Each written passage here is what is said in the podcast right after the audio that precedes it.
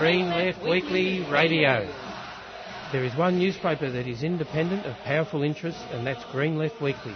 It's a people's voice, committed to human and civil rights, environmental sustainability, democracy, and equality. It presents ideas mainstream media won't. It's the leading source of local, national, and international news, analysis, and discussion and debate to strengthen the anti capitalist movements.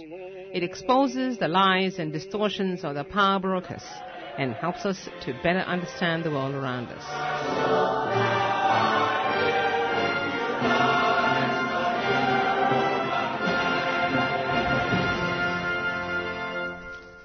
And good morning, Melbourne. Yeah. Good morning, Melbourne, from Jacob, Green Left Weekly Radio. And Zane. And Dennis. And We also have two special guests in the studio this this morning. we have with us Dom- uh, Domenica Moreno, who's the Ecuadorian activist here here in in in Melbourne, studying at the University of, of Melbourne. Yeah, thank you very much for your invitation. Good morning, Melvin. And we've also got Greg here. Yeah, g'day, good morning. How you going? Greg's uh, getting getting trained up. He's going to be part of the 3CR team. So Yeah, doing Mondays. So yeah, Oh, nice. Watch out for that. yeah, cool. Yeah. Good stuff. Um, I, for one, would like to acknowledge that 3CR exists and is broadcasting on the traditional lands of the Wurundjeri people of the Kulin Nation. Sovereignty was never ceded, and we pay our respects to elders past, present, and future.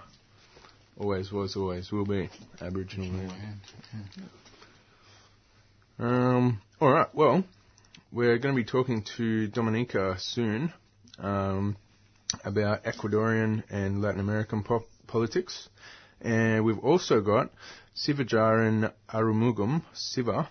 Uh, he is from the he's the general secretary of the Party Socialist Malaysia, the PSM. Uh, he'll be coming in uh, later today after about eight o'clock. Um, yeah. So lots of exciting stuff. Excellent. I thought we'd start off with some current news and uh, affairs as well. Right. So, um, in terms of like current news, um, does everyone has everyone been kind of following um, the sort of media sort of um, witch hunt on Duncan, who who sort of had the the um, the guts to basically ask a question on um, on Q and A to a bunch of um, to basically ask, you know, why isn't why why is my um, tax threshold um, not has increased because basically a rich person doesn't notice when their taxes actually increases, but if it but if it were to um, if it were to um, decrease for him, um, he, it would be it would um, it would give him enough money to buy basically a milkshake of the weekend. And since he's asked that question, it's basically caused this huge hysteria from the media, and they've um, they started digging into his like you know personal life, you know finding out his history, and then making him. And then there was this very terrible um, front page of the Daily Telegraph that said um, it was Q and A hero a, a thug. Oh, well, it's the, it's the classical character assassination that's done by by, by Murdoch media. There's no there's no doubt uh, about it there. It's um, uh, we're coming we're- we're coming we're coming into the uh, election period, so so basically what so what Murdoch and the the Daily Telegraph u- uh, usually do in this in these uh, in these times, basically try to uh, paint individuals like like Duncan as the sort of almost the ultimate uh, the ultimate enemy of the Aus- of the Australian people. Public So- enemy number one. Exactly. Well, just um, going to that, um, yeah, Peter Dutton um, recently tried to make a, a wild kind of statement that um, refugees um, coming to Australia are illiterate and they would take away Australian jobs. took our jobs. Took our jobs. but I, I love the Facebook memes that come across have come across out of that. My, my favourite one being Schroeder's uh, Schrodinger's, which- uh, yeah, which is a joke I don't get, but I love it's the the refugee who. You know, at the same time as taking our jobs, is also being the unemployed doll bludger um, simultaneously, which is great skill and talent, I think. Yeah, but there are also memes that say, well, if a foreigner that doesn't have a good language, doesn't have context, and doesn't have a background in that country takes your job, that's because you're not working well. Yeah, yeah. What does that say about you? Exactly, exactly. But don't forget, people, they took our jobs. yeah, yeah. But it's um, it's it's actually. Str- I, I, I, was, even I would say surprised to see uh, to, to, to see um, Duncan. Uh, sorry, not sorry, sorry, Peter Dutton. sorry, uh, see Pe- Peter Dutton to drop dr- drop to this kind of level, even for Liberal Party. It's uh, it almost feels like they're trying to outright the far right. Well, it's because the rhetoric kind of keeps changing because that was kind of rhetoric that came from sort of um, from it was sort of like um, sort of come from like you know far right groups like the UPF. You know, Peter Dutton really previously all the rhetoric was about saving lives at sea. Like we need a Oh, yeah. strong border protection policy Exactly, because yeah. we're we need to stop deaths at sea. But now they've changed the goalposts, and now the reason why we don't want refugees here is because they will take our jobs, and that's Exactly. uh, Yeah, blatantly And our welfare at the more same time. racist than what the rhetoric they were pushing before. Exactly. But e- even boats, you know, there was a boat a few weeks ago that made it to Cocos Island, so there's still boats coming, but the media is refusing to report on it for some reason. What, what happened to that boat? Where did that go? Nobody knows. Um, yeah. Operational matters. Sorry, sorry for asking. I apologise, uh, Mr. Dutton. Yeah, more cynical dog whistle politics. And I think there's a poll came out in the week, and I think Liberal were just behind Labor. And it was about when that poll came out, they were like, quick, Step it up. ramp up the racism. Yeah. We're getting behind in the polls. Bash, bashing Duncan's not enough. We've got to lift our game, work harder. It's a, it's actually a, um, a sort of uh, be- I would say it's, it's become quite common in a sort of a, st- of a, of a string of um, uh, a, a string in um, uh, the kind of uh, the, the, the kind of jargon, the kind of language that uh, the right the, uh, the, the right has been using sort of across uh, the world, like. Uh, this is and this is something that uh, one of the Australia's most renowned right-wing um, uh, political uh, uh, uh, political gurus, Lynton Crosby, has been doing in has been doing recently in London. That's what he's done in Canada. That's what he's done in Australia. In London, in the recent uh, mayoral elections in London, actually, the uh, the the Conservative Party candidate uh, Zac Goldsmith published a uh, a full a full page in one of the in, in the Standard, well, one of the biggest newspapers there, basically w- with a huge po- with a huge picture of the seven uh, seven seven bombers uh, of the seven, seven bo- uh, bombings in London, and basically with a headline, "Don't let London fall to terrorists," which he, which he was talking about the Labour candidate, who ha- uh, Sadiq Khan, who happened to be a Muslim. So we're we're seeing that we're seeing this happening over in uh, over in over in the UK. We're seeing this happening over here here in Australia. It's uh, It's really lazy politics, isn't it? Like, it's just, you know, look at the outside and be scared of them, because that's basically all we've got to offer. Like, come on, like, treat us like we got a brain or something. Exactly. Just on all sides, I reckon. Mm. Um, another thing that's in the news, uh, it's on the front page of today's Herald Scum. Uh, the AFP has conducted a raid, the Australian Federal Police have conducted a raid on Australian Labor Party offices in Melbourne over NBN leaks. So, Are some people getting the NBN or are they, are, they smu- are they smuggling in NBN from other countries? some, some people are getting fast internet? yeah, smuggled in from South Korea. Uh, I believe there are there've been 20 leaks uh, since uh, Tony Abbott won the election. There've been 20 major leaks um, from federal government sources that, and this is the first time, coincidentally, that the AFP decided to to raid someone's house or office about it. It's quite a coincidence that it's happening in the second week of an election campaign. I think Yeah, right. the other 19 just you know weren't important enough apparently. Yes, and uh, Malcolm Turnbull uh, commenting in the Age today. I'm just looking for the quote.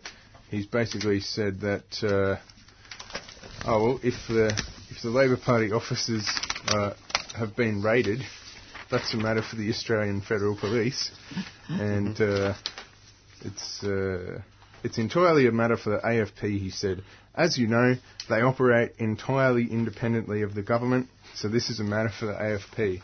Yeah, we don't have any long history of the of the AFP and other intelligence agencies being used in a partisan manner No. against anyone to the left of people like Peter Dutton. Not at all. Um, and only seven weeks to go, eh? So, the election, seven weeks of this. That sounds great. Uh, by the way, I should probably disclose I will be running as a candidate in the federal election. Uh, I'm not planning to really talk about my candidacy today. I'll be talking in the seat of Wills, but I just thought I should disclose that whilst we are talking about electoral matters. Yeah, so there will be proper, real alternative, alternative candidates, candidates coming up in the federal election. And Zane's one of them. Yeah. Here at 3CR, we're not allowed to induce people to vote one way or the other, but we can let people know about certain Possibilities, exactly. That's, options. that's, what, that's, what, that's, what, that's what people need to know. People know that there are uh, other possibilities outside outside of the, the political duopoly that has been constructed by the coalition and the Labour Party. Word. Well, getting the voices out from all the parties is, is kind of the role of 3CR that you won't hear in mainstream media. Um, I'm hoping later to do a show on, uh, you know, a little thing called foreign policy because that's it's a federal election. No one's talking about, you know, the US alliance or, you know, the wars Australia's been involved in the last 15 years, which has cost us tens of billions of dollars and lots of Australian and foreign lives. So that's a little issue I'd like to talk about. I'm quietly confident that some of those issues are going to be unpacked throughout the course of this federal election campaign. Yeah, yeah. With any luck, uh, you know, I hope so. That's very good. Congratulations, because not everyone has actually the confidence to represent a minority group or even to unpack things that haven't been solved or discussed before. So it's good on you that you have that confidence, and I really support you. Congratulations. Oh, thank you, comrade. uh, what else is new today, Greg? You've got a copy of today's Uh, Age. did you want to go? Or? Actually, well, actually, Oh, yes. Before yeah. we, um, well, well, actually, I think Greg, Greg should go, uh, should, Uh, should, go, should go next. I- time. just talk about the age and uh, the SDA, which is the um, shop and distribute. It's been a while since I've, uh, you know, I used to be a member of the SDA. I'll disclose that. When I was uh, 15 I, and worked at Franklin's. Um, uh, but they've uh, cut a deal with McDonald's, my old union, and that's taken away the penalty rates of casuals working on weekends. So imagine being a young McDonald's worker dealing with uh, people in Melbourne City who might be a little bit excited at being in the city and going in for their Maccas and the hard work that would be, and you don't even you're not even allowed to get a five dollar an hour penalty rate for working on a Sunday Sunday night, like exploitation. Yeah, it's, it's absolutely ridiculous. And there's also the fact that um, I'm sure I'm not sure many people know this, but you know the fact that a lot of um, McDonald's shops now have 24-hour breakfasts. That's right. Um, and actually, that's actually creating extra work on top of the sort of work that they have to do because they have to do all this sort of extra cleaning. And of course, they're getting no compensation for that whatsoever. And actually, one of the other things I've noticed is actually fast food shops, um, places like Mac, um, Hungry Jack's, um, when they actually um, presumably they have penalty rates at Hungry Jack's because on the weekends you have like a, a surcharge for weekends. So basically you have to pay more for um, for food that is served there because oh, because they can't afford to um, to um, if they pay their workers well or pay their workers penalty rates, the cost has to co- to drop down to the consumer. And of course, you pay surcharge. Yeah. but I, I guess um, what I see flowing from that is it basically the, the cost goes down to the consumer. Now the consumer is more likely to be sort of against penalty rates because of their own convenience. Like it tries to foster this sort of um, division where oh where people uh, lob people ex- actually accept that penalty rates going over because it means oh yes their burger is now one dollar cheaper when it shouldn't be really the case. The worst, the worst, but the worst part of this whole affair is uh, the response of the SDA and how SDA, how SDA has been handling oh, uh, the issue. Oh, absolutely. Well, that's, well, it's on, it, you know, by now, by now, most of us, uh, most of us know that the S, that the SDA is has basically been in in partnership with a lot with a lot of companies, companies like Coles, like Woolworths, like uh, like like Macca's, to ensure, well, basic, basically to, basically to ensure that uh, the workers' wages are kept are kept at the you know the absolute absolute minimal possible level, and they can in order to squeeze the greatest amount of profits. I, th- I think it's it also ties in well with two other uh, two other big uh, issues that have been coming ongoing this year. One has been the um, the case of Duncan Hart over in uh, over in Brisbane. So it's the member of the SDA who has decided to stand up against. Uh, uh, against against exploitation in Coles, so against the deal that the SDA and uh, Coles have, have signed. yeah. They, they, and they took him to court. So the, the, so one of uh, Australia's uh, Australia's main conglomerates is, is taking a one a single a single worker to court because mainly mainly because he spoke out against the dirty deal that the uh, the company has done w- with the union to cut weekend penalty rates and replace them just with like a small bump across uh, across across all the all the days there. Extra 10 cents an hour. Exactly. It all works out in the end. all those jobs that'll be created, it's not about profit at all. It's for the people. Uh, And the second and the second issue that has been, of course, the scam that has been going on in uh, seven in 7-Eleven, where where the uh, you, you, you, you see you you've seen tens of thousands of um, uh, of a, uh, tens of thousands of immigrant workers uh, who are who are employed in chains like you know chains like seven, like 7-Eleven, other, uh, other retail stores. Chains is the operative word there because some of them have been threatened with Exactly. deportation if they if they bring it up and challenge it. That was you know the other big story Yeah. in Fairfax yesterday. Yeah, yeah, yeah. So And- chains is the right word. and a, and a lot of them being paid, um, and now now been discovered being paid between six and ten dollars ten dollars an hour, like two, two, two or three times below the the legal minimum wage as well. There was there was a protest there was a there was a protest last um, was a pro- protest yesterday in, in the city. It was organized by um, some by some, some comrades uh, in Unite, and also the, there was a, there was also a protest early in the morning on uh, on Wednesday. I think that was organized by the Young Workers Center as a, and that got the front page of the uh, of the Age uh, as well. So it is uh, people are starting to, to see it, it. It is starting to catch on, and s- since uh, we've got the front page today is uh, you know the Macca's dirty deal with M- exploited is what exploited. for. Yeah. yeah, yeah. So it is it, it is becoming a real like people are now starting to starting to hear about this. They they are starting to to see this. So Yeah. I hope I hope that we can actually draw on the lessons of um, um, the fast food workers in pla- in places like the United States and New Zealand ac- and actually start properly orga- or- organizing. Yeah, it says actually here, which I find interesting status and um, statistic in the article. It says um, that a 18, a 19-year-old part-time in South Australia will be um, 5,773 worse off. Um, that's compared to a 17-year-old in um, part-time New, in New South Wales who will be um, 18,082 worse off under this kind of new deal. Though I guess um, that statistic has to do with more um, the rates of pay for different age Well, groups. yeah, it's it's quoting the difference there between the um, the the agreement between the SDA and McDonald's and the the, the legislated award rate, which of course they can they're entitled to under the new fair work laws or unfair work, whatever they're called, to negotiate their own agreement. And if your union says we've made this deal and you're a 17 year old worker, like you're just going to do whatever you're told, like you're, and you're going to be exploited, and uh, McDonald's gets to pocket it, I guess. It's only a matter of time. The uh, the construction union, the BLF, used to be like the SDA, not the That's company bosses union. Yeah, right. And there was a big like rank and file movement to get rid of the sellout leadership and actually put some people in there who fight for workers' rights. So the, surely the clock has got to be ticking on the SDA leadership. That's Yeah. people have got to kick that leadership's butt and Uh, it's not just change about, it. Yeah, it's not just about leadership, but it's about the, um the the real militancy within the union. That's that's what that's what really that's where, where really the the clock, the clock should be ticking. Mm. An announcement about Moreland says no to racism. The rally happening next weekend, next Saturday.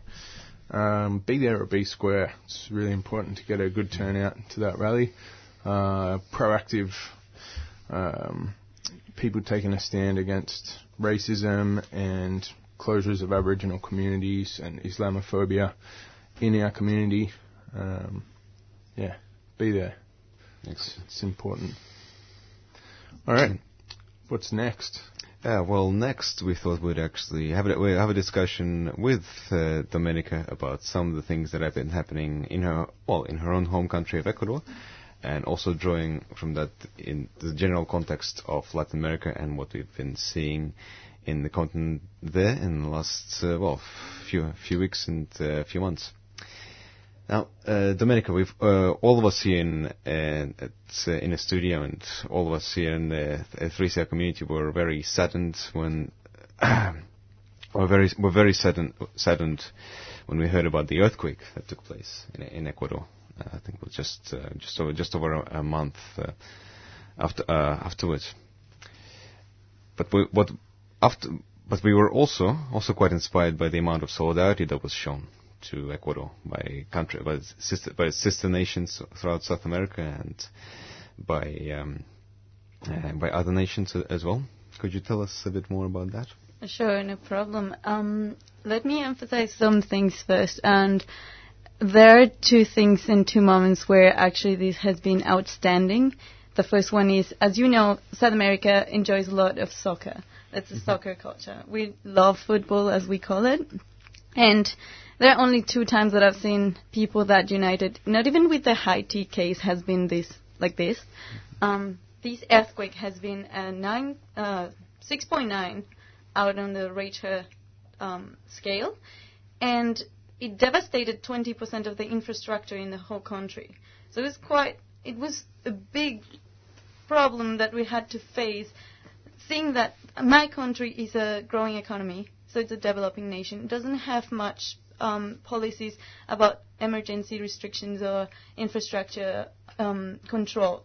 So that's that was seen after the earthquake. There was no control in the buildings, and as a cause of that, we have more than 1,000 people dead, more than 250 students that couldn't go to classes anymore. Actually, just yesterday there was another replicate of 7.1. Mm-hmm. We have had more than 600 replicates of earthquakes. So that means that there is a displacement of the plates, but we don't know exactly where. So it seems to be in the coast because of the irregularity of the continent. However, this has been striking our country's economy hard really hard, has tested the government in its top. So right now, how the governance is being managed by Rafael Correa, that's what is being contested, and he has shown that he's one of the most committed presidents that I've seen in mm-hmm. in in the world, like for saying it in a general standard. So um, my family is from the coast. My dad is a doctor. He works exactly where the earthquake origin started. Mm-hmm.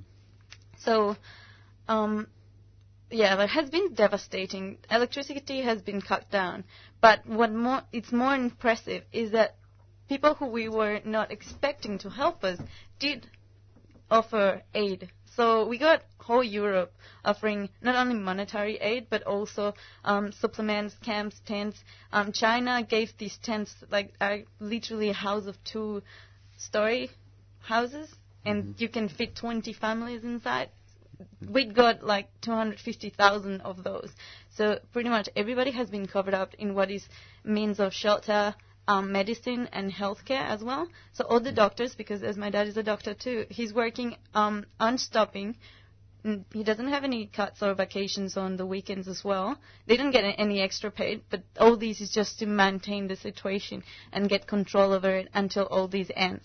The only problem is that we don't know when this is going to end. Mm. So there are expected more replicates of higher intensity. So they're going to be 6.5 or above, and we don't know how much cause of damage can it have. Mm, right. But there's also been, uh, from from what we heard, there's also been some well, some of the more extraordinary. Uh, uh, case of solidarity that you've also had. Well, you mentioned your dad as a doctor, but there's also been a lot of uh, doctors coming in from a lot of doctors coming in from um, other countries in the world. So from well, uh, uh, Cuba has had about 800 doctors in Ecuador um, already when the strike when the, when it happened, and they sent extra 70 or so. But uh, uh the story that the, the, the story that I heard. Um, uh, that uh, the, one, the one that actually that amazed me the most is that Palestine sent 13 medical professionals to to Ecuador to assist with the to assist with the earthquake. Yeah, and that was quite outstanding. I have to admit that they have been actually the ones who have given the best service out of anything. So, mm-hmm. as you might know, like medicine in the Middle East has always been first developed since ancient times. But it's really outstanding to see how Palestine, even though their situation, mm-hmm. they still have solidarity with a country that is also developing, but is at the other side of the world. Mm-hmm. So we got these 13 physicians who are extremely amazing. They have controlled this Zika plague, uh, the plague mm-hmm. that you might know has expanded all over South America, and they have also prevent in the hardest campaign that I've ever seen um, the propagation of dengue with mm-hmm. people mm. because you get a, a bunch of people living in the same place. You get a lot of of heat first, second, a lot of water, and that water can be contaminated, then it can be a focus of pollution. But um, luckily, they, they prevented all these things. Um, what is more sus- surprisingly is also that the compatriots that are outside the country, they try to help as well. So even though we are just citizens that sometimes you feel helpless uh, before this situation, you say, oh, well, this tragedy is happening back home. What can I do? There's nothing. So just lay down on the loss and grief feeling. But actually, um, we did organize ourselves, so the community in Melbourne. Yeah, yeah. So, in, in, in sort of as an activist in the, in, in, in the community here, could you, could tell us about the the efforts? Um, Uh, what we did. fundraising. ra- Yeah, actually, which- you which were there, which is great. Um, so you see I, the I, but I didn't organize. I, wasn't the one who organized it. Unfortunately, I would have loved. I would have. Uh, I would have loved to.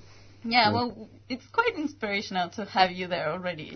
um, it, it, it emphasizes that people do care about someone else's affairs. So in that case, the Ecuadorian community in Melbourne has gathered together. We are around 800 students in Melbourne, but we gathered only 65. So we meet together on the 21st of April, so that's five days after the earthquake, and we started brainstorming about solutions. So basically, for the last uh, two hours of that day, we spent making up some sort of festivals and activities that could raise funding for getting the victims of the earthquake being helped. Then um, on the 7th of May, we f- finally did this happen. We got a festival with food, traditional dancing, salsa. Of course, like that's the best way to attract people. Everyone wants to learn how to do salsa or bachata or merengue. So we brought lots of people. They try Ecuadorian food, which doesn't exist here in Melbourne, and luckily. It does now. No, well, now it does because of us. but yeah, I would like to have an official restaurant to say like, come and try our our community. We're quite engaging. We like to embrace foreigners. When you come to my country, you have been there. Did, So- did you have mate? Uh, no, Mate is Argentinian. Ah, ah. no, we have guinea pigs. No, joke. yes, yes. Okay. Now they do. Uh, Forgive my ignorance. but uh, so, how how much money did you uh, and did you end up raising with with your total total fundraising efforts All right. altogether? Um, we did a page in Indiegogo and we got seven thousand thirty-two dollars. Then we got bank transactions and people in the street donating. That was uh, three thousand six hundred twenty-two.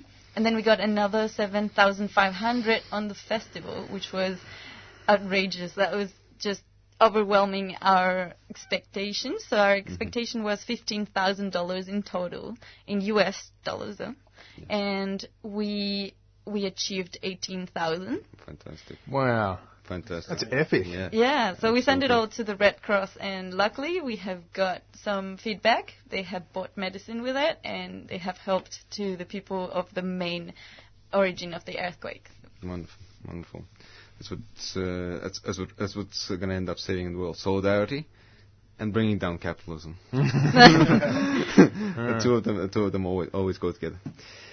Uh, but uh, fro- now, from the natural earthquake in Ecuador to a political earthquake in Brazil that's been happening. This has been quite uh, quite a worry among uh, ma- among, among many of us uh, here. But and for the, uh, sorry for those listeners who uh, who are not who are not aware, uh, recently the Brazilian president Dil- Dilma Rousseff was imp- was impeached by the by the Brazilian Congress of Deputies and the Senate, where the where the, where the where the right wing opposition has a ma- has has a majority. Apparently, she's been she has been impeached on the on the uh, allegation and charges of of corruption with the state oil with the state oil firm Petrobras. Although she even though the prosecutors even though prosecutors have actually declared that she has had no involvement uh, in the case, and this has been, this has been seen as a as a purely political move by. Um, uh, well, not not just by the right wing opposition, but also by some of the some of the some of Brazil's largest companies and and uh, corporations, like the Globo uh, television television network, as well as the um, as well as a number of uh, agro uh, large large scale agro businesses who have uh, who have who have who have ties with the with the with the politicians in Congress. But probably the scariest and the most well, the most aggravating aspect of this whole affair has been that uh, the the interim, the so-called interim president, the acting president, um, he, well, he himself well, used to be the vice president, uh, Dil- Dilma's vice president, but uh, has but he has already commenced the implementation of, uh, of even of even further austerity and neoliberal politics. Unfortunately, unfortunately, even even, even under, under Dilma, we've seen we've seen austerity and neoliberalism start to creep up. But now, now, uh, now, now this is this is this has started to go into full scale. And one of their first acts was to replace was to get rid of seven different ministries, including Ministry for Women, Ministry for Culture, minis- and uh, ministries for for disabilities as well, uh, among among among uh, among others.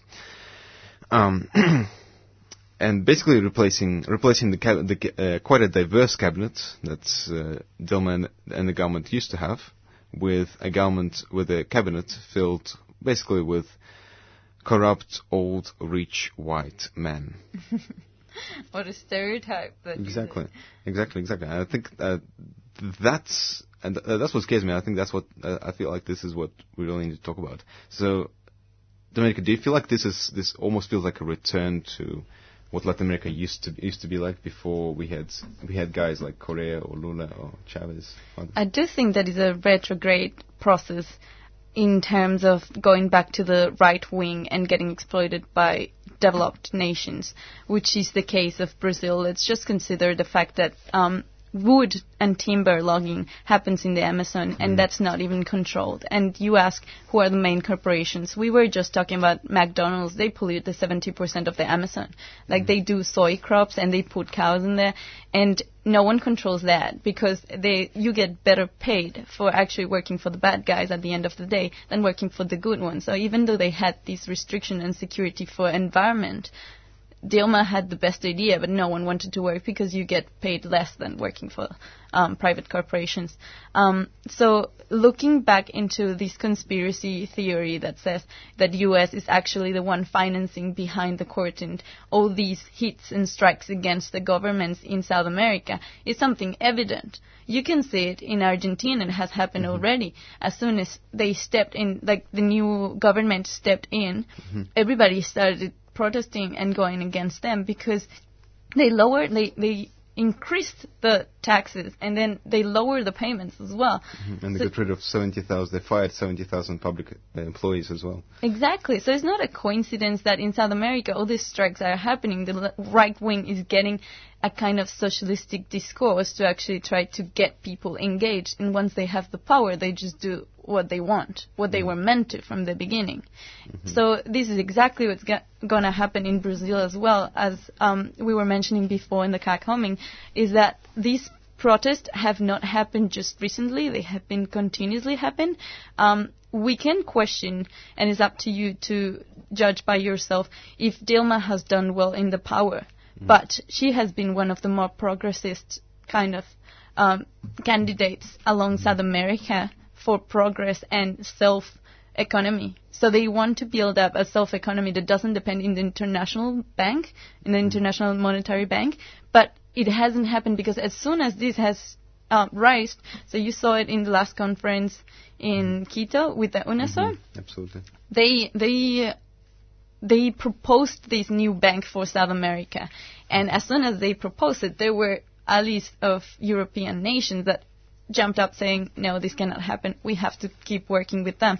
So, in terms of what's going to happen with Dilma, um, they just want to replace her, even though they don't want, they don't have any evidence that is crucial to actually cut her down from her position. Exactly. But they got many demands. Can I just ask, like, it looks like the US is involved, possibly or some way, or at least uh, some of the economic power houses behind it. Uh, like you said, the, the Brazilian president, she's not that radical. Um, she's a little bit progressive. Why the big fear campaign? Why are people so scared of even a little bit of socialization or social progression? Well, you have to see also the cultural things that they have. So the cultural themes in the stereotype society of Brazil is that those who are at the top and the, are the wealthiest ones, who have private companies, are always the successful people. So that's a stereotype that is like an American dream. It has been plasma, uh, has been pictured along South America. So everybody wants to be successful and get money, and the way to do it is in American dream measures. So we cannot achieve that because we are a developed nation. We produce resources for the rest of the world. We are producing continent, not a continent of wealth. And Mm-hmm. this is something that they don't identify. They see that privatization is actually the solution for getting wealth. So it's almost like what China is doing. Like China did with Jinping.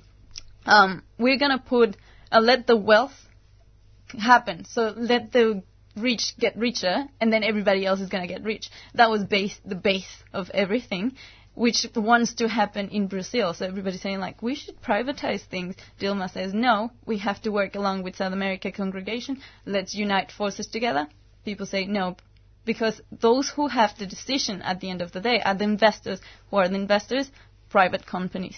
They're the ones who stand to lose a lot of money out of these sorts of things. Exactly. Imagine how much revenue they would lose if a socialistic perspective wins in a resolution, in whatever as in whatever sphere you want to see it. And the second, um, uh, the other side of the coin is the uh, the private media throughout, uh, th- uh, basically throughout Latin America, but especially, especially, especially in, in Brazil, where the um, the Globo, uh, well, it's the, the Globo corporation, which which owns the vast majority of television channels, radio channels. uh, newspapers. So majority, the vast majority of, of uh, communication is handled uh, is in private hands, and and Globo itself has been a, a very uh, has basically become a, the, one of the main political actors of the of the right wing opposition. It has actually promoted. You know, uh, protests against uh, Dilma. It has promoted uh, calls for impeachment against Dilma. It has, pr- it has, it has promoted the, um, well, it has promoted this parliamentary coup that took place in uh, in Brazil. Well, Yeah. last, uh, and they, and they, they have been doing that for for years. This is not just a standalone uh, event. They were doing this against uh, uh, Lula da Silva when, when he first uh, uh, came into power, and they were doing it all throughout. Uh, throughout throughout this time, and this is something that we we we've been seeing not just in Brazil but in, in countries right, right across uh, right across the region. In my recent uh, travels and um, in my recent uh, trip to, to Bolivia, I saw I also saw an especially vicious example uh, example there, where the private media um, actually tried to smear Evo Morales with uh, with some really horrendous and some really weird stories. One one was that uh, Evo Morales was getting a two hundred dollar haircut.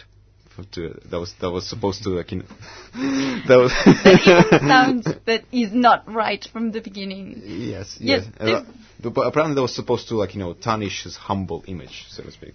They're True. just jealous of his cool hair. I actually want to Yeah. ask one question, going back to Ecuador, and um, I want to have ask, you know, how has you know the earthquake sort of affected sort of the politics of the country in terms of like support of the right? Has like has there been like a because I know the right wing always like to take advantage of these crises and have has that been the case in Ecuador? It has certainly been the case as in any other earthquake that has happened in South America. We see the same thing happened in Chile, and it really proved that, like, it challenged the governance of Michelle at that time um, with working along with the Argentine, trying to maintain by that time when they were like socialistic the power. But in Ecuador right now, as you just mentioned, answering your question, it has happened. There had been really big protests happening along the way in in like in the major the problem with Ecuador also is that we have the house of the president in the middle of the city.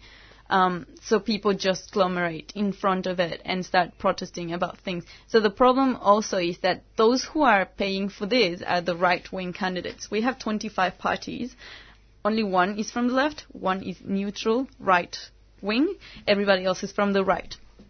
So there is this um, conspiracy between the mayor of the second biggest city, which is um, uh, Guayaquil, is the second biggest city in Ecuador, and it's just killing us. He has been 25 years in the power, and he has been paying people for going to Quito, which is the capital, and do these protests and be violent even. Mm-hmm. So the Ecuadorian government has tried to do a referendum, but because of the costs of referendum of deciding like should we sell some sort of ministries or institutions to actually solve the problem, um, it hasn't happened because the cost of referendum is going to be much higher than reconstructing certain areas.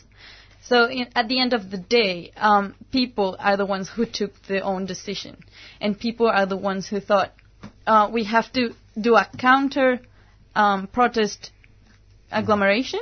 So they organized themselves to actually counterfight this strike to, for the government because they want to take advantage as Ecuadorian government cannot be re-elected. So Rafael Correa cannot run as a president for one more time because he has been three times already. That's what our constitution allows. And if he does postulate himself after, um, that's going to go against the constitution that he himself approved in 2008. And when's the next election due?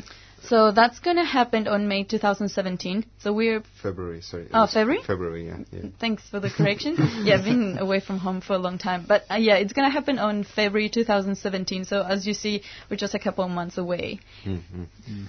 Okay, um, this is Green Left Radio Breakfast, and uh, we're speaking with Domenica Moreno, who is a local Ecuadorian community activist. Um, just got a little announcement. One second. Right. We're just finishing uh, our talk and discussion with Domenica Moreno from the Ecuadorian community here. Uh, we, I was just about to uh, actually to actually talk also about well, just the, the importance of um, the social movements uh, in Latin America. Because we, uh, what we have to remember, what we have to remember is that with all these progressive governments that have existed throughout the continent, in from from Brazil to Bolivia to uh, to, Venez- to Venezuela to, uh, to, to, Argentina, uh, to Ecuador. All of these, all of these governments were brought into power on the back of huge social movements, massive social movements, huge mobilizations against neoliberalism, and the fight against neoliberalism that has that has completely devastated uh, the continent before. And what, what we have to remember is that the only way, the only way that we can that we can ensure that neoliberalism does not come back, uh, we, we, we can ensure that the old elites don't. Get their greasy hands on the political power throughout the continent is to keep is to is to is to keep is to is to support the social movements is to ensure that social social movements stay in uh, stay in go street stay in the street and and mobilize against uh, these new atrocious acts of um, well against these new atrocious uh, attacks against everything everything that we have fought for and everything that we have gained in the last in the last decade. And I think it was, it was it's also very important to mention uh, the uh, the current uh, well the current prob- problems that um, our communities are facing in Venezuela. Know, on, to- on top of on top of a huge drop in oil prices, on top of droughts, on top of um, you know an economic war waged by the uh, by, by, by the um, uh, businesses and corporations within the country, and on top of a uh, of a of a of a very especially vicious and violent right wing uh, oppos- opposition. Venezuela has been facing U.S. intervention for a long time, uh, for a lo- for a long time as well. And recently, recently, uh, one of one of the one of the leaders of the um, one of the leaders of the right, of the right wing opposition in Venezuela, Enrique Capriles. I remember this guy. I remember this guy from uh, from my own trip uh, to Venezuela. He's actually said that it's t- it's it's time for the army t- for the army to prepare the airplanes and tanks. The hour of truth has come. Basically, he's who, they are now basically openly calling for a military coup against uh, the elected government, democratically, legitimately elected government of of Venezuela. So this. Um, uh, this the, this is probably this is one of the, one, one of the most challenging times that we that we have, that we have faced throughout. Yeah, throughout. I, I agree. I completely agree. Let's remember that um, socialistic movements are actually the ones who have tr- put on track of South America back into the economy. So uh, the success of Chile in the economic world and for them putting them in one of the top best economies in the world has been because of the socialistic movements that happened before that. Um, it also has to happen that it's not a coincidence that suddenly all these uh, good leaders or the most influential leaders are starting to fall down. So it wasn't a coincidence that Venezuela got hit in the government with all these media distort because the ones who own the media are private companies that are usually financed by uh, uh, U.S. corporations. So if you see CNN, for instance, it's such a big corporation that has news along South America, and the only one that competes against it with the socialistic progressist mm. ideology is Telesur. Telesur. And it's really difficult for Telesur to finance itself because they are going against the rich people. So they have to finance themselves by doing ads and advertisements and all these things, which also kind of uh, wants to drive people into a more consumptionist um, resolution. Like people have to, at the end of the day, consume some sort of thing to them get finance, but at the end, at, they also want to balance it with. Um, you have to buy this product, but don't forget that this is how the world works. And just to just to clarify for our listeners, if they're not aware, Telesur is the uh, Venezuelan. It's like a South American pan, pan South American. Oh, it's pan South American, right? It's I thought it was mainly just um, Venezuelan. It started as Venezuelan media. It has the headquarters there, but they have shifted right now because of all these problematic uh, situation with the government. So now it's shifting to uh, have headquarters in Ecuador. That's right. So oh wow, Telesur actually That's amazing. Telesur has the English version as well. Yeah. Where comrades of ours have been working. Yeah, Australian well, people well. working there. Yeah, well, yeah, exactly. Give a plug. Um, Green Left Weekly regularly prints um, articles from Telesur on a exactly, daily yeah. basis. yes. It's good. It gives you a perspective of um, how policies don't work in an economy neoliberalistic thought. Because what works for Western countries doesn't work for African or for South American or Southeast Asian countries. So keeping, keeping an ideology of progressism based on what your needs are is something that we should draw more often. And if you can unite forces for doing that, just share the information and the ideas. Mm. Um, well, I reckon we've got uh, our special guests Sivarajan Arumugam from the PSM coming in soon. So um, yeah, we should maybe wrap it up. I've got a bit of Gil Scott Heron to play. Thank you uh, very much, Domenica. Yeah, that was yeah, I thought that was very informative and nice. Yeah, I learned so much. yeah, thank you so much for inviting me to your program and making me part of this um, activist kind of movement. And I reiterate my congratulations for your postulation again. Um, you guys are making a great job, and whenever you want, you can just uh, contact me. I will give you more South American news if you want. yeah, thank you. And um, keep us updated about any more earthquake relief fundraisers or any uh, uh, cultural or political events uh, that the Ecuadorian community are organising. All right, thank you very much. All right, um, you're listening to Green Left Week, um, Green Left Weekly Radio. All right, so now we're on to the activist calendar. Um, um, you were just actually listening to Gil um, Scott Heron there, and there'll actually be a concert, uh, well, a kind of gig. Um, the Revolution will not be televised. Pieces of Gil Scott Heron, is that yeah, featuring Vince Jones, Nafar Jones, Ryan Vitchie, Hugh Blaines, ha- Haley Kramer, and Walter Saloon. Spoken words, soulful reimaginings of um, familiar songs and lesser known tracks from Heron's catalog. It'll be one night only, 6pm tonight, Chapel off Chapel, which is at 12 Little Chapel Street, Prahran. On this Saturday, the 21st um, of May, 6pm, in support of the re-election campaign of Moreland Socialist Councillor Sue Bolton, this will be an opportunity to meet other campaign um, volunteers. There'll be choices of pasta and salad, and there'll be a bar. It will be at 48 Blair Street, Coburg, which is just um, off Sydney Road. For more info, phone Andrea at um, 0424 508 535 on this Sunday, um, the 22nd of May, music um, pray, playing for peace, a chamber music afternoon concert. Um, music will be performed by Rohan Murray and Elizabeth Sellers, um, pianist and Ryan Less, respectively. All proceeds from this from the event will be donated to MAPW, which is the Medical Association for Prevention of War, Victorian branch. It will be at 2:30 p.m. Lowland Farm, 70 um, Bro, um, Road in Mount Macedon, which is actually where I used, I used to live near there, so was, it's actually a bit far out in the country. um, also happening this Sunday will be a public meeting with um, Edwin Snow, Snowden. Um, he'll be appearing live via, via video link.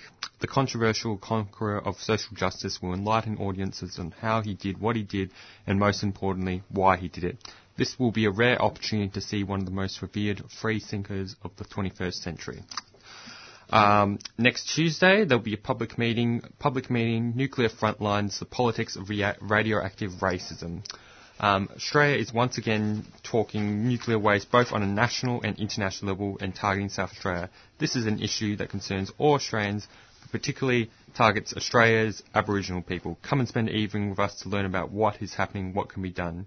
It will be happening 7pm Tuesday the 24th of May at Northcote Town Hall, um, 181, 189 High Street, Northcote. Yeah, and I'm heaps keen to check that out because uh, there'll be two special guests there. Uh, I don't know if I'm pronouncing this quite right. Adnyamathanha traditional owners Regina and Vivienne McKenzie, whose land in this in South Australia's Flinders Ranges, Ranges is being targeted for a international nuclear waste dump. Uh, so yeah, they'll be in Melbourne. I've I've been and heard from some Aboriginal people as part of a convergence against the Northern Territory intervention a few years back, and there can be a real sense in these uh, communities that they are beholden to what whitefellas in the cities on the east coast are doing, and that their voice is not being heard. So if you can make it along uh, on Tuesday night to Northcote Town Hall, I think it's really important to support um, these traditional owners fighting to stop this massive nuclear waste dump. Great. Um, and I, w- I will just pay a, a little announcement. Indigenous people in Australia and the Pacific have borne the brunt of nuclear testing, and this was not done unconsciously. We found documents in the British archives saying that yes, there is uh, certain hazards, but only to primitive peoples, those that don't wear clothes and don't wash, unlike us British. So the sort of racism inherent in this whole operation was known and understood from the beginning that these were the casualties of a larger imperial policy and that they were able to bear the brunt because they were very small populations and didn't have much political voice. And as we fast forward to today, we see that same thing. 3CR, keeping you informed about Australia's nuclear past and present. At such a time, it's important to have a voice like 3CR, steady, constant, sane, and committed to a nuclear free Australia.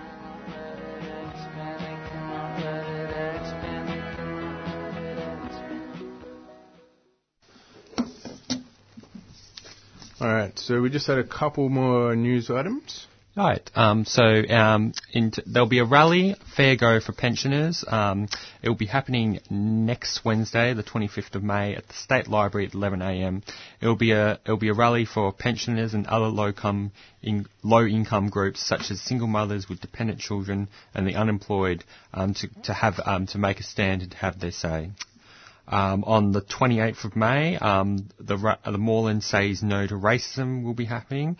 It'll be at 11am Coburg Rally with demands such as stop the forced closures of Aboriginal communities, treaty now, let the refugees in, close Manus Nauru, no to Islamophobia, and um, you will be encouraging um, all participants to gather outside Coburg Library at 11am, and then there'll be a march to um, Bridges Reserve at Bell Street for um, for community speak out and entertainment. Bring your lunch and join with other res- Moreland residents in saying our community supports a diverse and inclusive Moreland. Um, and it has been initiated by Sue Bolton, Moreland Councillor, and has been endorsed by over 30 community organisations.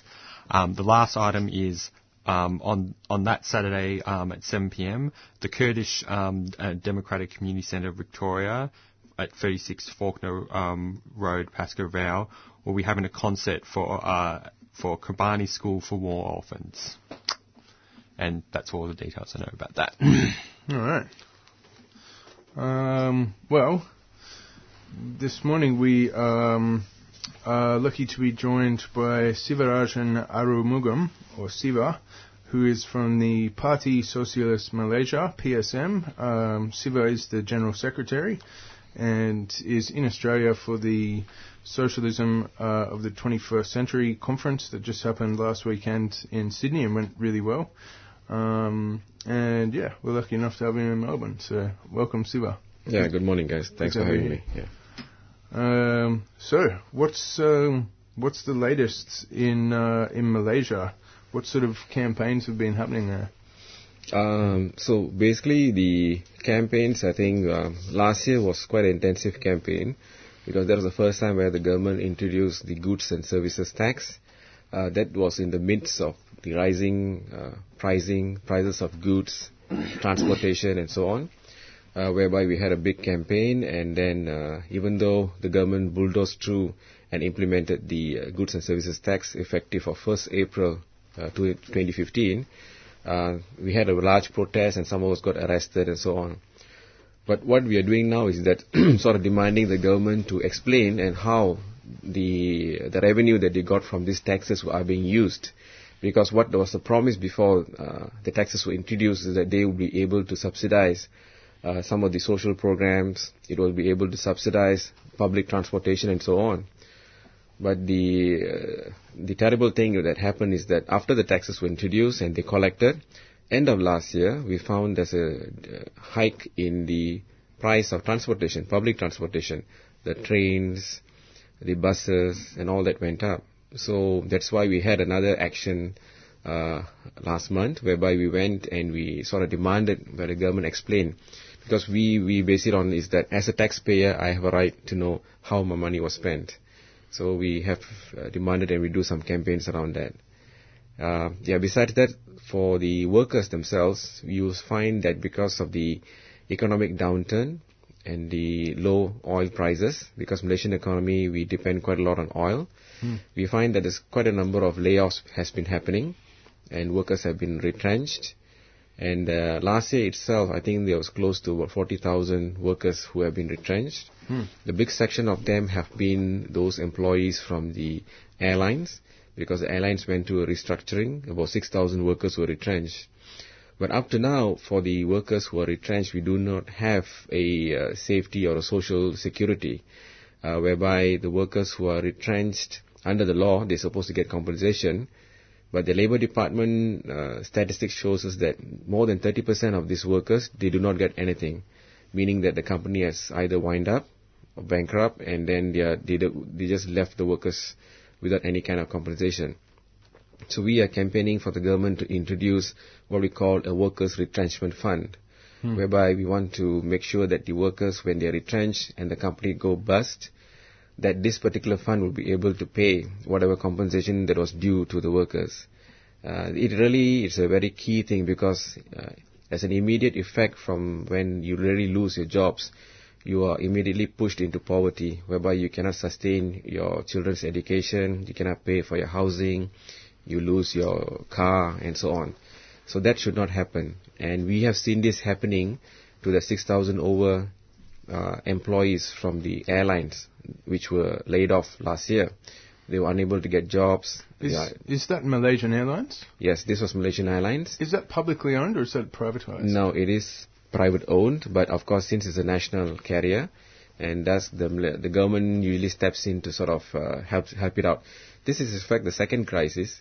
The last one was in back in 96, 97, Hmm. where it also uh, suffered a lot of losses, mainly due to mismanagement, I would say, not really due to increasing competition. And as being a national carrier, it was abused by the government themselves. You know, you'd find a lot of government officials flying on it, bureaucrats flying on it without getting, you know, without paying, and so on. It was abused. Hmm. So basically, what happened last year was that uh, they they got a foreign expert to come into the the seat of the CEO. He did restructuring, and basically there's a lot of cut uh, cost cutting. Uh, well, in terms of their interpretation, cost cutting means laying off workers. All right, so that's what happened. So that's one campaign that we're doing, a workers retrenchment fund campaign. Yeah. Hmm. And what's the uh, what's the level of, of unionization like in Malaysian Airlines? Or is there much of a union presence there? Um, yes, there is a union there. In fact, there are, if not mistaken, there are supposed to be two unions. One is for the staff, and the other one is for the flight attendants. Uh, if I'm if I'm not mistaken. And uh, well, you see, the the level of unionization in Malaysia has been always quite very low. Hmm. As we stand today, I think from the total workforce, we have only about seven percent workers which are unionized. Um, as far as the the airlines unions are concerned, well, they will take more of a negotiating approach. They will meet up, maybe raise some issues, but uh, sad to say, they're not very militant. Uh, so even in when this these issues happened, you don't really see them really vocally coming out and making the fight for their members. Uh, they will try to, they would rather prefer to negotiate and work something out, and uh, that has that has really uh, created some uh, follow-up problems. Whereby just recently, just before I left to Australia, we there was another news that a further another 1,000 workers will be laid off, maybe end of this month or something like that. Hmm. And so I've been talking to them, and they say that they, most probably they'll be calling for a picket probably next week on the, in the next two weeks' time. Yeah.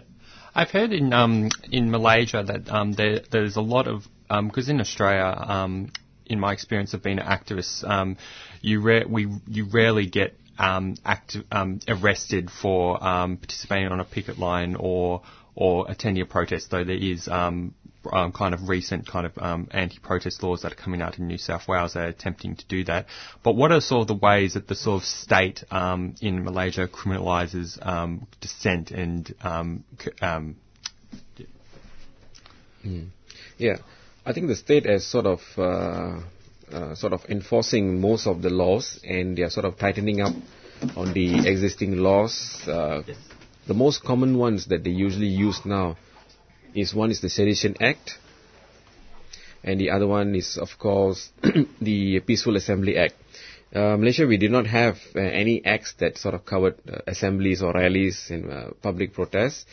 So it was basically previously all of us would get arrested, we would get convicted when we started off our activism back, in those days. But I think due to public pressure back in uh, 2012, where we the government sort of implemented the Peaceful Assembly Act. But then again, it has got a lot of uh, shortcomings and uh, a lot of conditions. So usually what the government is doing now is that they will allow us to have rallies, but usually the police will negotiate and they have a lot of conditions. Some of the conditions are basically ridiculous. And that is why we find that um, we will we will carry on with our rallies, and after the rallies are completed, they will call us for questioning and possibly we will face charges. And that happened actually quite recently, even like like, like yesterday. Uh, a lot of our comrades were called up because of the May Day rally that we had. And this year's May Day rally that we had uh, in in the center of Kuala Lumpur was very very uh, good. It was uh, ex- exciting and it's very peaceful. We did a march about roughly about two kilometers, no incidents. We followed the traffic rules, so was incident-free kind of rally. So then, but anyway, since the state, the government wants to make sure that we are continuously intimidated and harassed, so they called us up. Three of our comrades went in for questioning, and they went through about three hours of questioning, police questioning. So most probably there will be charge coming up. So this is the way that they try to do. And uh, of course the Sedition Act, as you know, that is getting more and more ridiculous. That any kind of comments or criticism against the government, even though you're not sort of ridiculing them, but just putting out the facts Hmm. on how the government has mismanaged its funds, corruption, you know, and they can really come after you.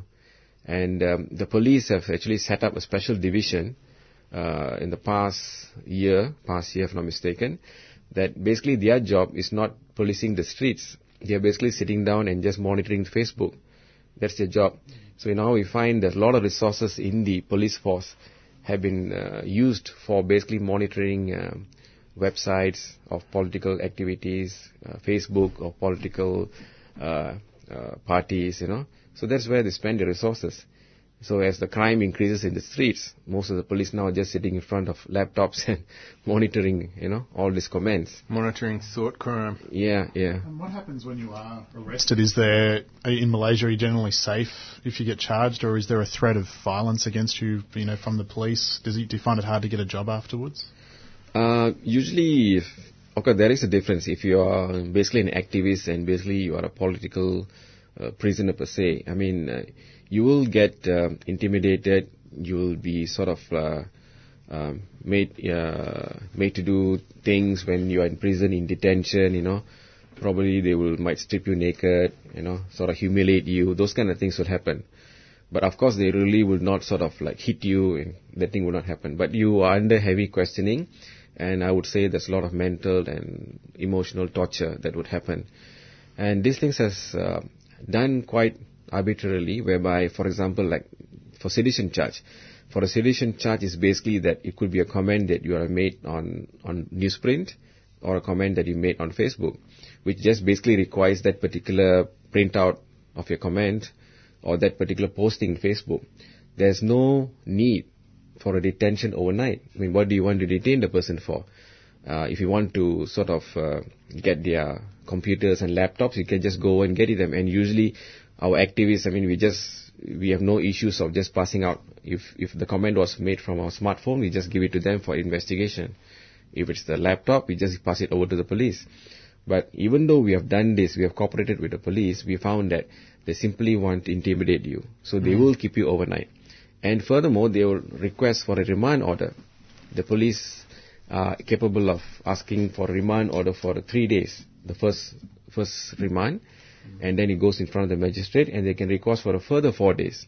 So we find this is completely unnecessary because there's no actually uh, a location of crime because you're basically making a comment anywhere where there's no Wi-Fi. There is no evidence that is supposed to secure.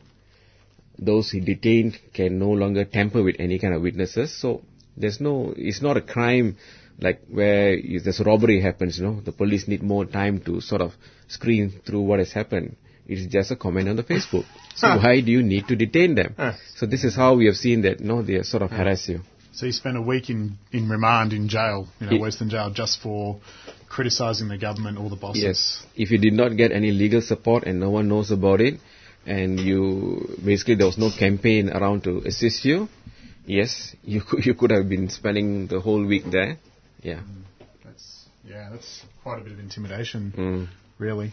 Um, and if those law, if it was easy to protest, do you think more people in Malaysia might get involved or get involved with your party, or do you think it this scares a few people off?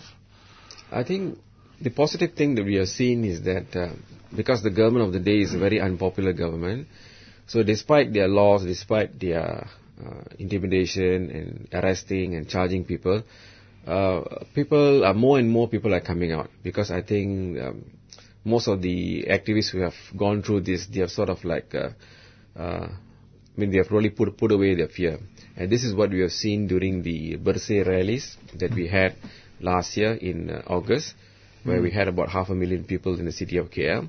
This is despite the intimidations that took place previously a couple of days earlier. Police talking about uh, banning the t-shirts, cracking down and so on. But people really come out these days.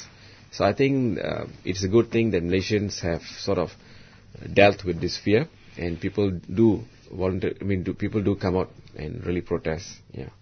And sorry, so just to hog the questions, I just want to ask how much does, you know, we heard earlier about South America and the way people in, in, in the West, like governments from the US, control and manipulate the situation for their own corporate interests.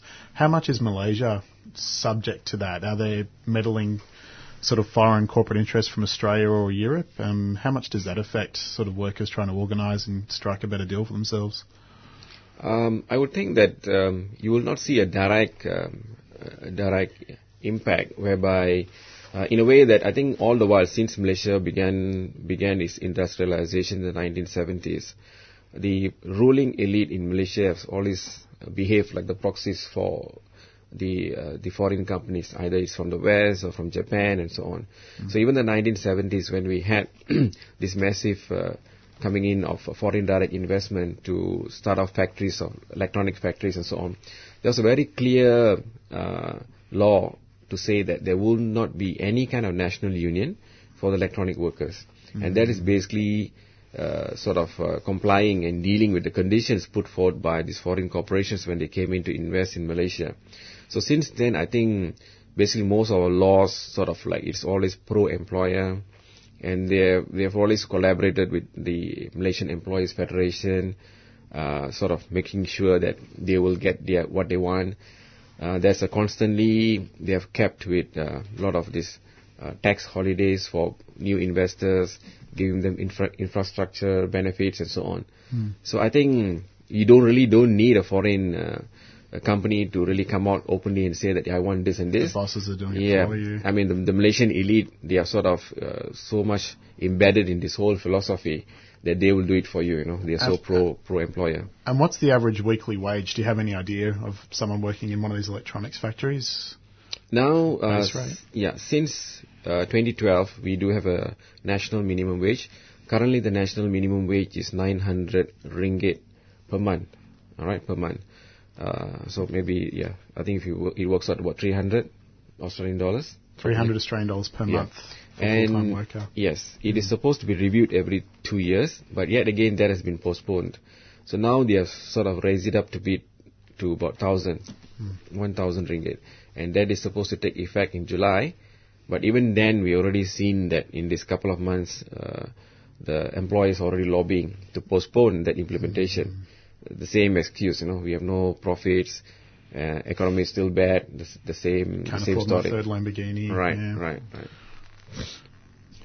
Um, and so on that minimum wage, how much of that would go to to uh, like rent and food? Like, Mm. um, I guess, yeah. What's the? Does it leave much? Is is it a living wage? Yeah. Nine hundred ringgit per month. Mm. So ju- just to start off with, um, let's take na- 900 ringgit as a minimum wage. The minimum rent that you have to pay for a public housing, not even a house which we have purchased or it's under hire purchase, a public housing owned by the government, the rent itself is about 250 ringgit. So that's a big chunk from your 900 ringgit, which is already just gone for paying for public housing. A Mm, two That's a third of your. Yeah. yeah, it's about a, it's just a two room, 650 square feet wide public housing. Mm. All right, and it's usually 18 stories high, and uh, so that's a big chunk of it. So what we have done is that we we have sort of campaigned on uh, uh, what we think is a decent living wage uh, based on a basket of goods, the current price hike, including of the high hike caused by the goods and services tax which was introduced last year. So we come up to um, the minimum wage should be at least ringgit Malaysia 1,500. Hmm. Uh, even that is not sufficient. When we did a calculation, actually, for a family of five, husband and wife and three children, three children which are schooling, that family at least at least needs about 2,000 ringgit.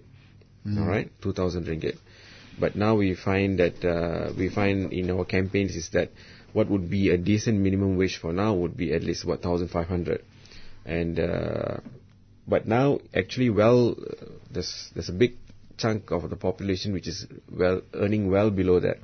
Even though you find in the, in the urban centers, at least 70% of the common workers people they are earning less than 3,000 ringgit household income. So it is really a, a, uh, a hand to mouth kind of situation. People are struggling Yeah, there's no savings. You know, basically you're struggling, and yeah. All right. Uh, we are speaking with Siva Arumugam, uh, the General Secretary of the Party Socialist Malaysia, and you are listening to Green Left Radio Breakfast on 3CR. Every human is needed freedom. Join with Moreland residents in support of a diverse and inclusive society. Moreland says no to racism. Rally on Saturday the 28th of May at 11am. Gather at Coburg Library, corner of Victoria Street Mall and Louisa Street. After the rally and march, there will be speakers and music.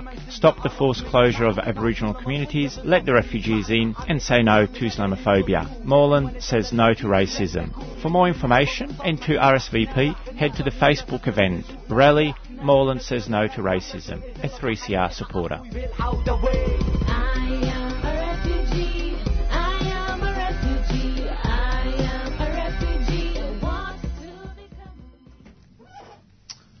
All right, welcome back. This is 3CR, Green Left Radio, and we're talking to Siva Arumugam from the PSM. So, Siva, I was uh, interested to hear a bit more about the the campaign against the Trans-Pacific Partnership, which has been, I think, more uh, more active, more vibrant in Malaysia than in other parts of the world. Yeah. Um, okay, actually, for the PSM, we started this campaign, in fact, back in the 2006. That's when uh, basically the first bilateral negotiations were happening. At that time, it was the U.S. Malaysia Free Trade Agreement. That was the name of it. Um, so there was a good campaign. We sort of, sort of gathered around a few civil society, NGOs, unions, and so on. Uh, at that particular time when the negotiations were happening, uh, there were a few terms uh, that uh, terms that Malaysian government did not agree to. If I would recall, there were five, 58, 58 red lines that the Malaysian government could not sort of uh, adhere to. And through the pressure from the farmers, which uh, we felt that the free trade agreement also affect them. So what happened is that it just fell apart in 2007, 2008. So the talks ended there. But later on, what happened is that I think US realized that um, doing these bilaterals and uh, US was always, seen as the the one which is calling the shots. So it is then then that another initiative happened through the Trans-Pacific Partnership Agreement, and Malaysia joined the negotiations in October 20, 2010, if I'm not mistaken. And um, so since the negotiations started, we've been following it very closely. Um, this time around, it was quite good, whereby we managed to get uh, a larger coalition of uh, civil society, political parties, unions to come together to protest this event. And it was, in fact, uh, uh much easier this time because the first time when we started off in 2007, people the, or the masses really did not know how the free trade agreement affects their lives. But when we started off protesting against the Trans-Pacific Partnership Agreement, people already seen, you know, how these policies, this uh, investor-friendly agreement, you know, really affects their lives. So it was a, we had many activities. We had a lot of forums. We even re- uh, released a book on it, a booklet on it. Uh, there were a lot of protests happening, and uh, went to the parliament to lobby signature campaigns through the media. So a lot of things has been happening. Hmm. But um, it sort of really picked up also the second round of it uh, at the end of last year. That is when the text was actually released. Because the text was only released after the negotiations were concluded in October last year. So many of the things that we really said was actually proven true. Because previously, before the text was released, a lot of people saying that we are just speculating on these issues. But once the text was released, then we were able to actually point out clause per clause how it was so much pro-investor, how it affects the price of uh, drugs and medicine, how it affects our local farmers. So we went on a road show actually beginning last November up to January this year, explaining to the people exactly how the tax affects, that agreement tax affects uh, the, the, the masses. Unfortunately, the government signed it on 4th of February this year, 2016. And then, um, but still what we're doing now is that we're sort of following up on how uh, this agreement will be ratified. Because after signing, what will happen is that our Malaysian government will have to amend the laws in Parliament in order to comply to the TPPA. So we are closely following up on that and to make sure that at each juncture where they come out and uh, make an amendment to the law which complies with TPP, we're able to do some kind of protest and make some comments on it. Yeah. Yeah, right. Good to see. It's, uh, it's, yeah, it's a good example uh, for Australia, I think, because we've been a bit uh, not not so active campaigning against the TPP, but it's going to be bad for the working class here as well. So mm. yeah, it's good to see Malaysia, uh, yeah, playing a leading role in getting active around that. Well, thanks. well, in, even in Australia, there's still hope um, because you know there was a just geographically close next to us, there's been a good sort of movement sort of happening in New Zealand with a really there was a really great um, I think protests against the TPP last year. Mm. Mm. All right. Um, well, uh, Siva, thank you very much for coming in and telling us about the PSM. And uh, yeah, definitely drop in anytime you're in Melbourne, and uh, we'll keep an eye out and see if we can do any solidarity actions if the if the powers that be want to keep um, trying to arrest and intimidate you. Mm. Right. Thank you for having me. I think you guys are doing a great job here. All the best. Cheers, Conrad. Thanks, Eva. Cheers. All right, that's us. Uh, stick around for Beyond Zero Emissions Radio.